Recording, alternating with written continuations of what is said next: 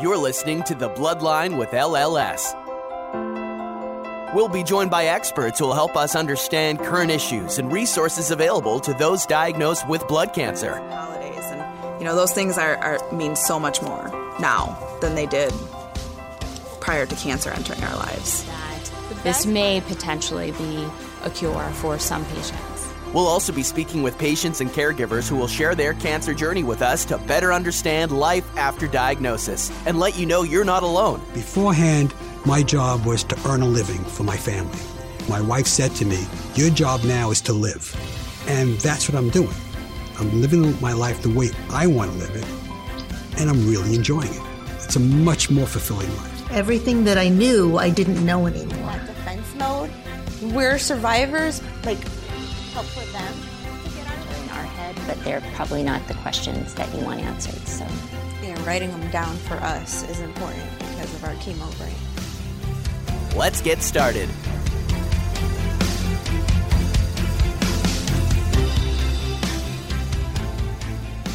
Welcome to the Bloodline with LLS. I'm Alicia. And I'm Lizette. Thank you so much for joining us on this episode.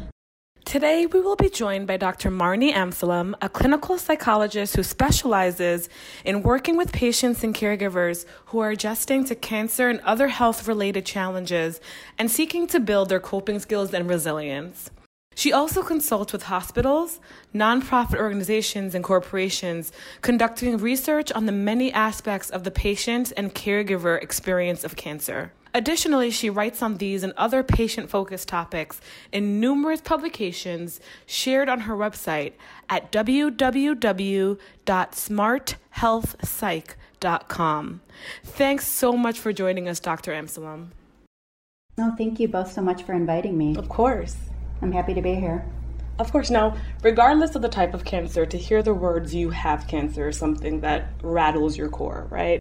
Oh, absolutely. Yeah, so in your line of work, you work with so many people who have heard those words and many being newly diagnosed. When someone comes to you seeking that type of support as a newly diagnosed patient, what is that interaction like or what is that conversation like? Well, I mean, certainly the feeling, there's so many emotions that can go through one as they hear those words. And you might, you know, some people react with that very much like a, a, fight or flight type of reaction where they, you know, kind of freeze. They, you know, want to flee. That sometimes does happen. But it, you know, the sense of overwhelm can be something extremely overpowering. And when you hear the words cancer, anything that might happen or be communicated subsequently in that conversation with the doctor might not even be heard or processed. So it's simply sometimes when, you know, when I meet with somebody right after they've been diagnosed, they're still getting over that initial shock and what, of course, cancer might mean to them right? Because cancer, of course, encompasses so many different things, and cancer over time has become much more of a chronic condition. So, the meaning of cancer is something that usually we try to understand for each individual. Right. I know from my own personal experience, my grandmother was diagnosed with cancer. It was something where it's such a huge new world where it was something we never spoke about and now we had to know everything about, you know? Absolutely. So it might mean having to learn something completely from scratch, or there might be a lot of family familiarity with a particular type of cancer or just cancer in general. Sometimes, you know, when people are told they have cancer, immediately they go back to when, say, their grandparent had cancer or a parent or another loved one. So that, you know, so it takes them back to that point in time. But generally speaking, there's there's an, an vast amount of information that people feel like they want to just consume. And other people, of course, don't want to consume it. They'd, they'd rather just kind of be told the bare minimum of what they need to know. Right. I know that my parents didn't want to know much when they were both were diagnosed with different types of cancers, mm-hmm. and they actually didn't want to tell me much. So I don't know if it's because they're from the older generation where they didn't ask as many questions.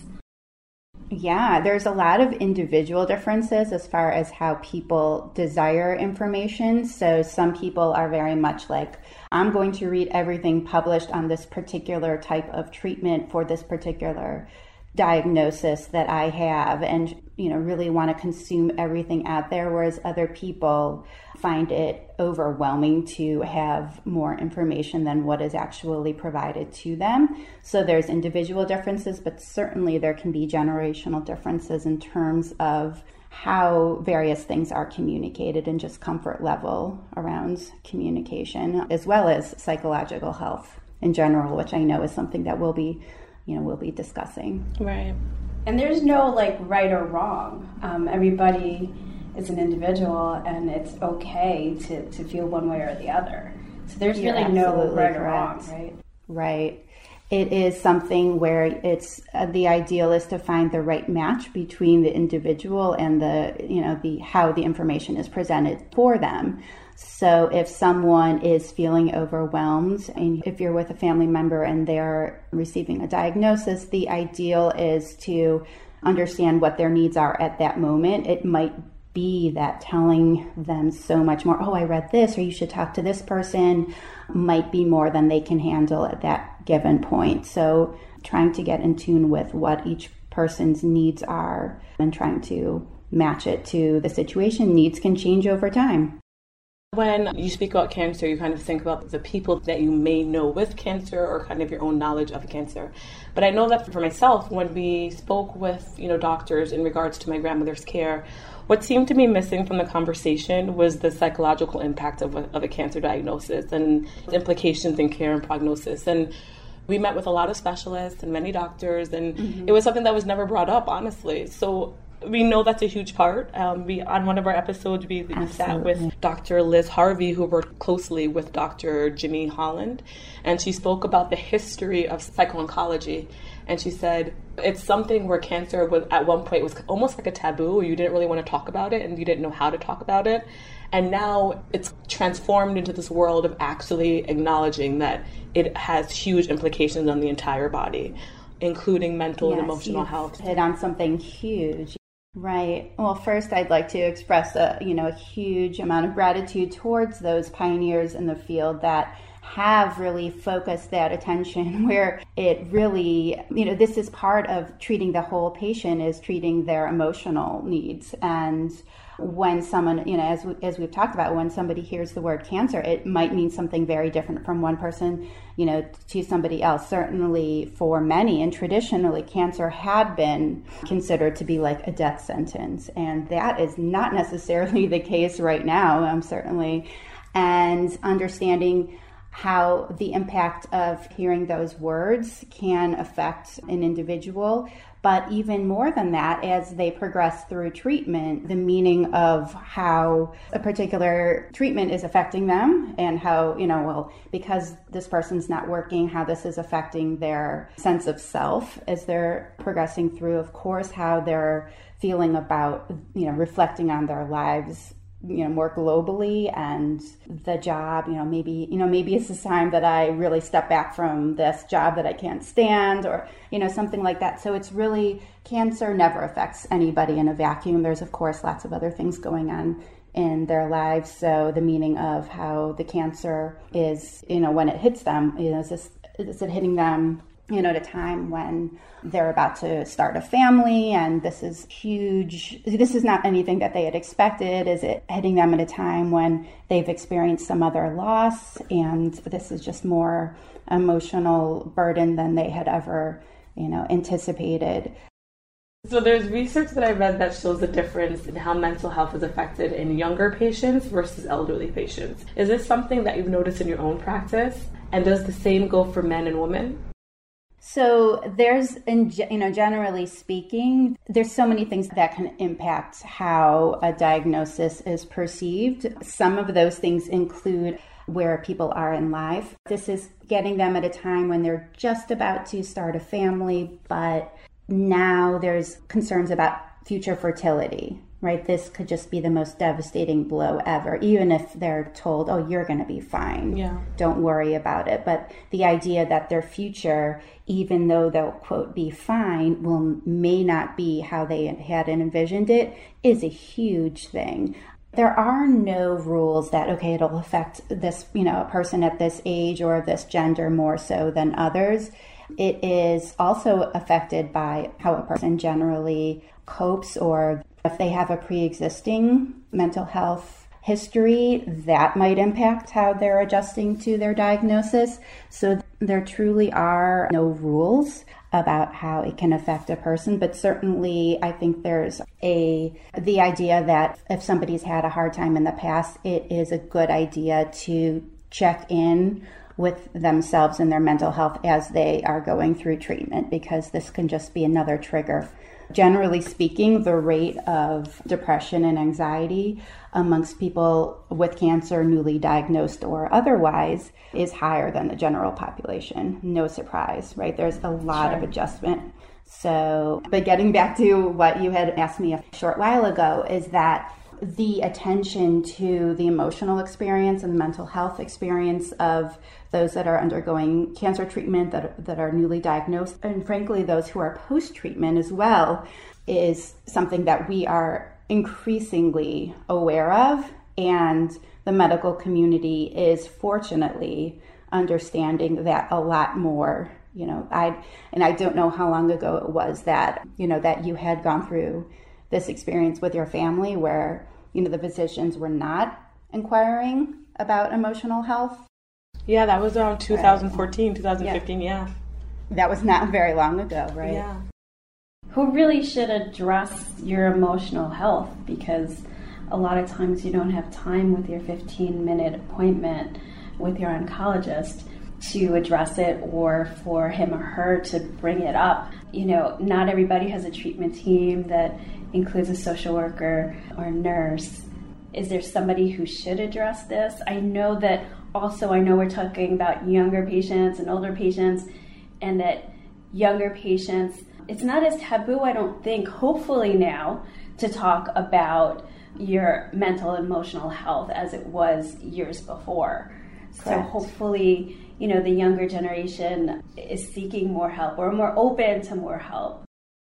Right. No, so there's several very important things that you have asked that I want to touch on. First is to highlight the importance of making sure that these concerns are addressed. So, if your treatment team or your loved one's treatment team does not appear to be inquiring about adjust, you know, emotional adjustment, mental health, or uh, you know, other concerns, right? Or a, a side of, you know, fear of a side effect, right, can be huge. If you're told that you might not you know, you might be impotent from treatment or you're going to lose your hair, right? Very common side effects, certainly from chemotherapy. That can mean something very different from one person to the next, but that one thing might be, you know, really convey so much of, of who that person is and to themselves, you know, a huge part of their identity. And if that concern is not identified and addressed, then that uh, absolutely can have a huge negative effect. So, who could address this? And it is so hard right? You're trying to find out the, and when you're meeting with your medical team the important things that you need to know about treatment or getting assistance in making decisions that you might have be um, confronted with. And these other things might be seen as secondary. Oh yeah we'll, we'll address these concerns. You know these these are secondary. So raising them as a question yourself is always a good step. And if your provider is located in you know a more integrative system where there are behavioral health providers affiliated with the system that is a phenomenal thing. Typically those that are working in oncology now you know nowadays are very well aware of the adjustments general you know the general adjustment patterns that those that are newly diagnosed or that, that are going through treatment might be facing. So they hopefully will have a strong referral network, or if you're in a system that has support programs built in, they will hopefully refer to those support programs. I cannot say enough good things about cancer support groups. There typically are, you know, most most medical centers do offer some sort of supportive programming, um, whether it's more educational type programming where you can come and ask questions and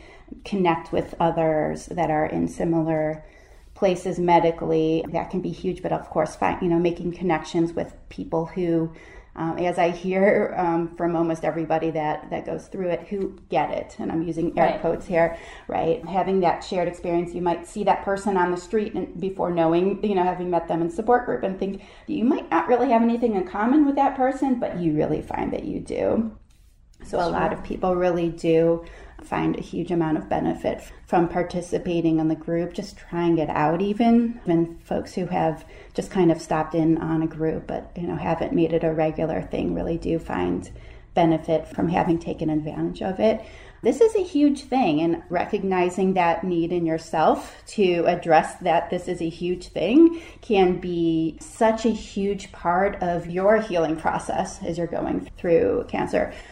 So, in addition to group support, individual support. So, if you've had a therapist in the past that has you know been a, a, strong person and that might be something to pursue again or finding somebody who is a little more specialized in you know psychosocial oncology in that field and understands some of the changes that are going you know that might be going on in your life right now because of your cancer diagnosis. So there are a lot of support options out there locally. In addition to in-person support groups, there's certainly a lot of online options now, right? I think that, you know, having a podcast addressing this is a, a really good example.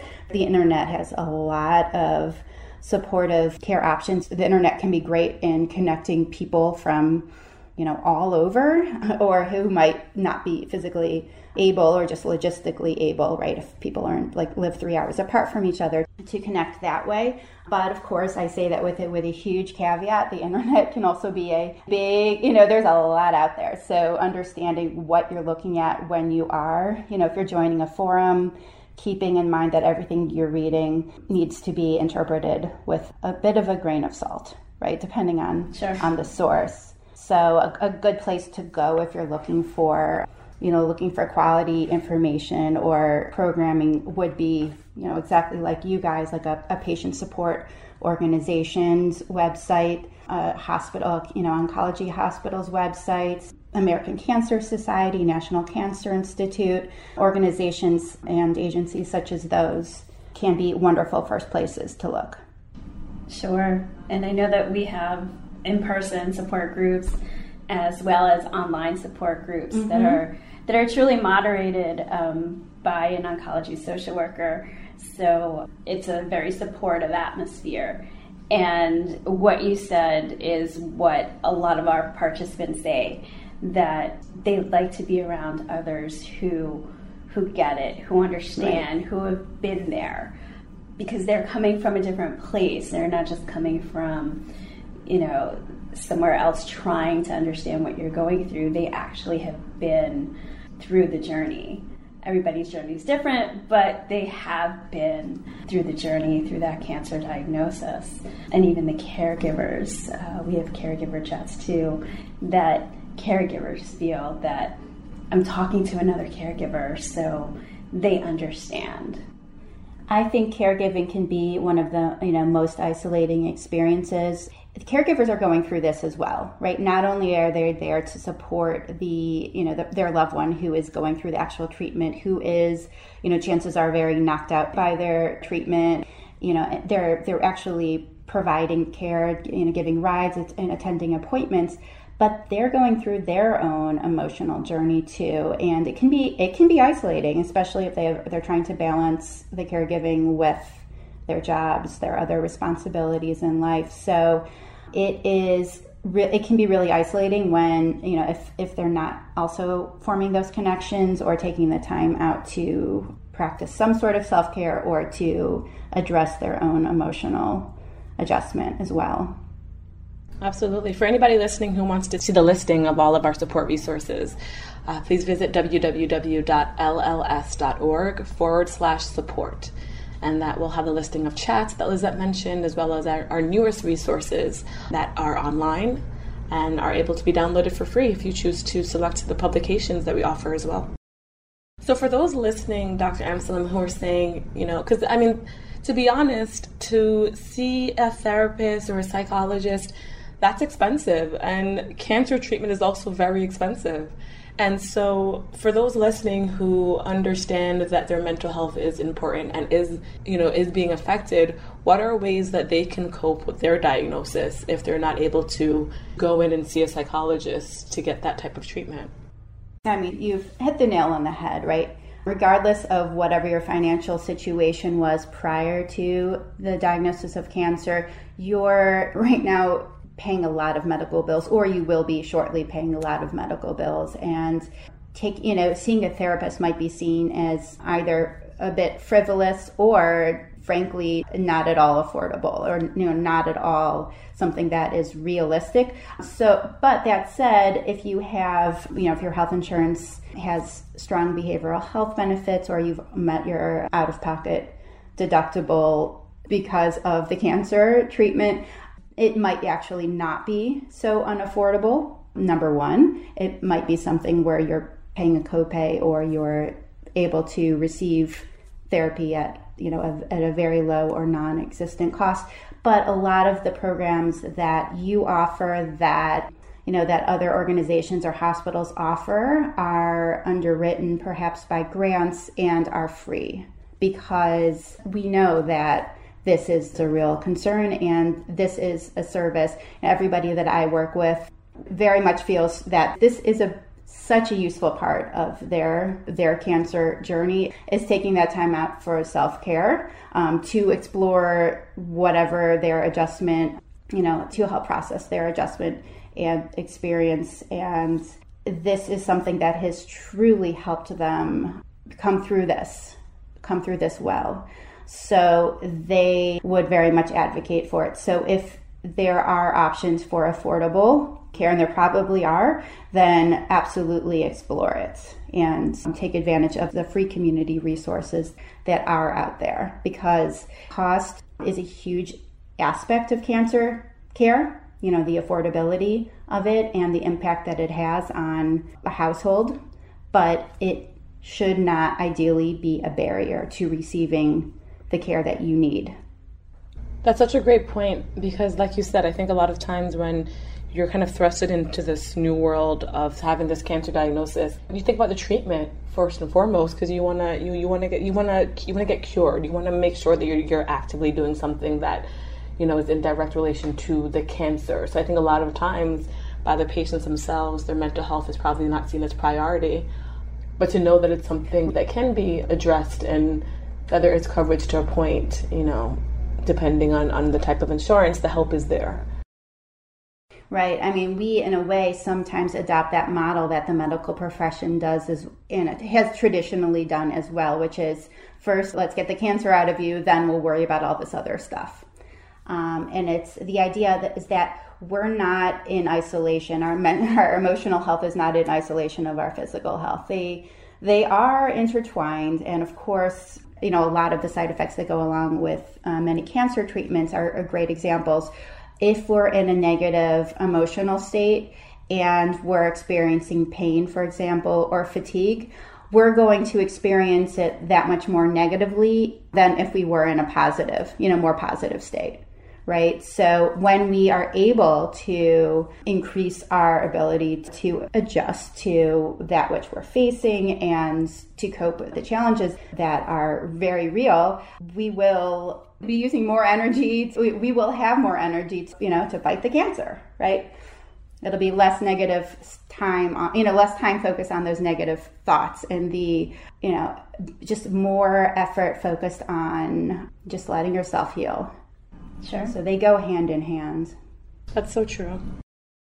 For support for newly diagnosed, what do you feel people are looking at the most or feeling the most? Do you think that they're feeling more anxiety towards the treatment, or do you think that people may be facing their fear of mortality for the first time? You know, the issue of death, looking at that for the first time yeah, there's so many things that could be swirling in their minds. And I think it's a really individual response, what is going through first. And might be, you know, thinking that oh, cancer and the, that thing that pops up in their mind is, you know, sitting bedside as their relative 10 years ago, that, you know, was dying from cancer.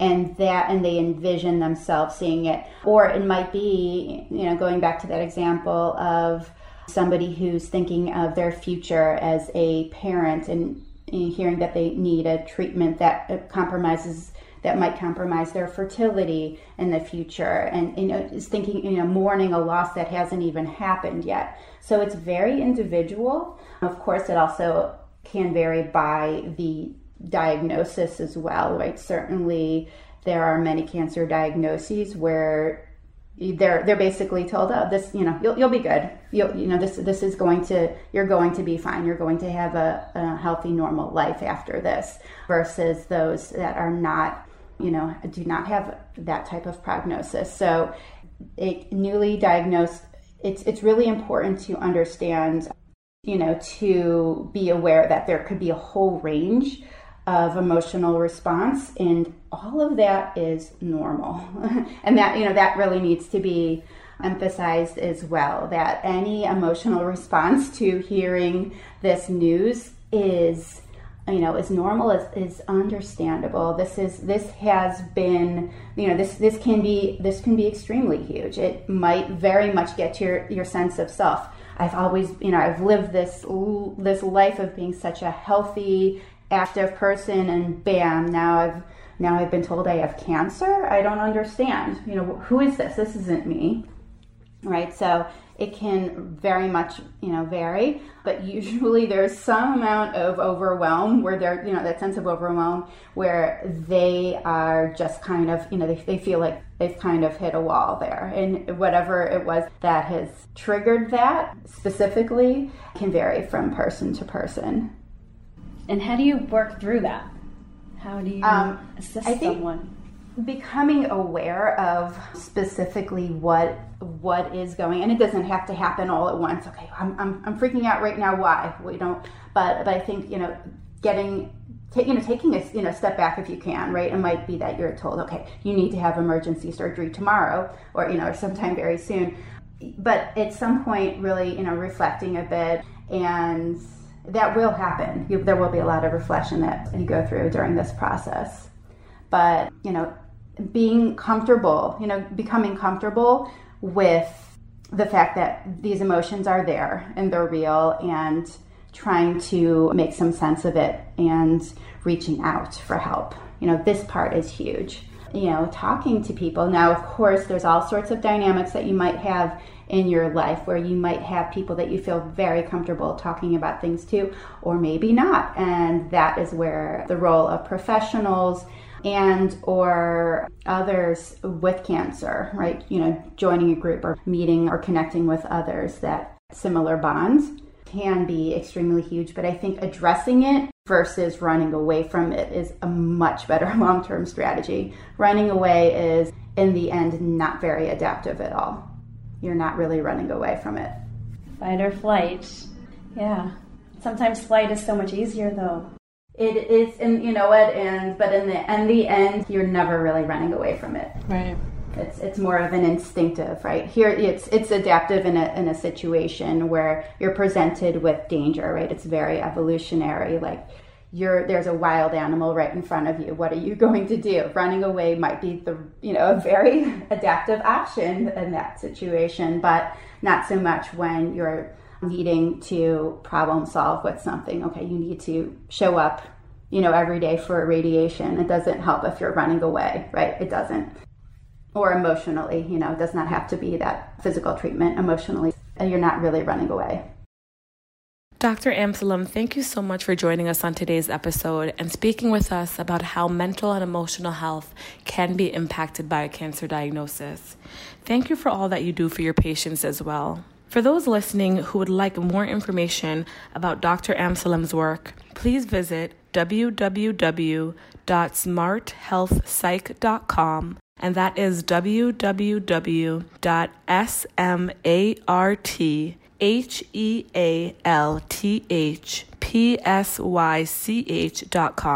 H A L T H P S Y C H dot com. You can also visit our website www.lls.org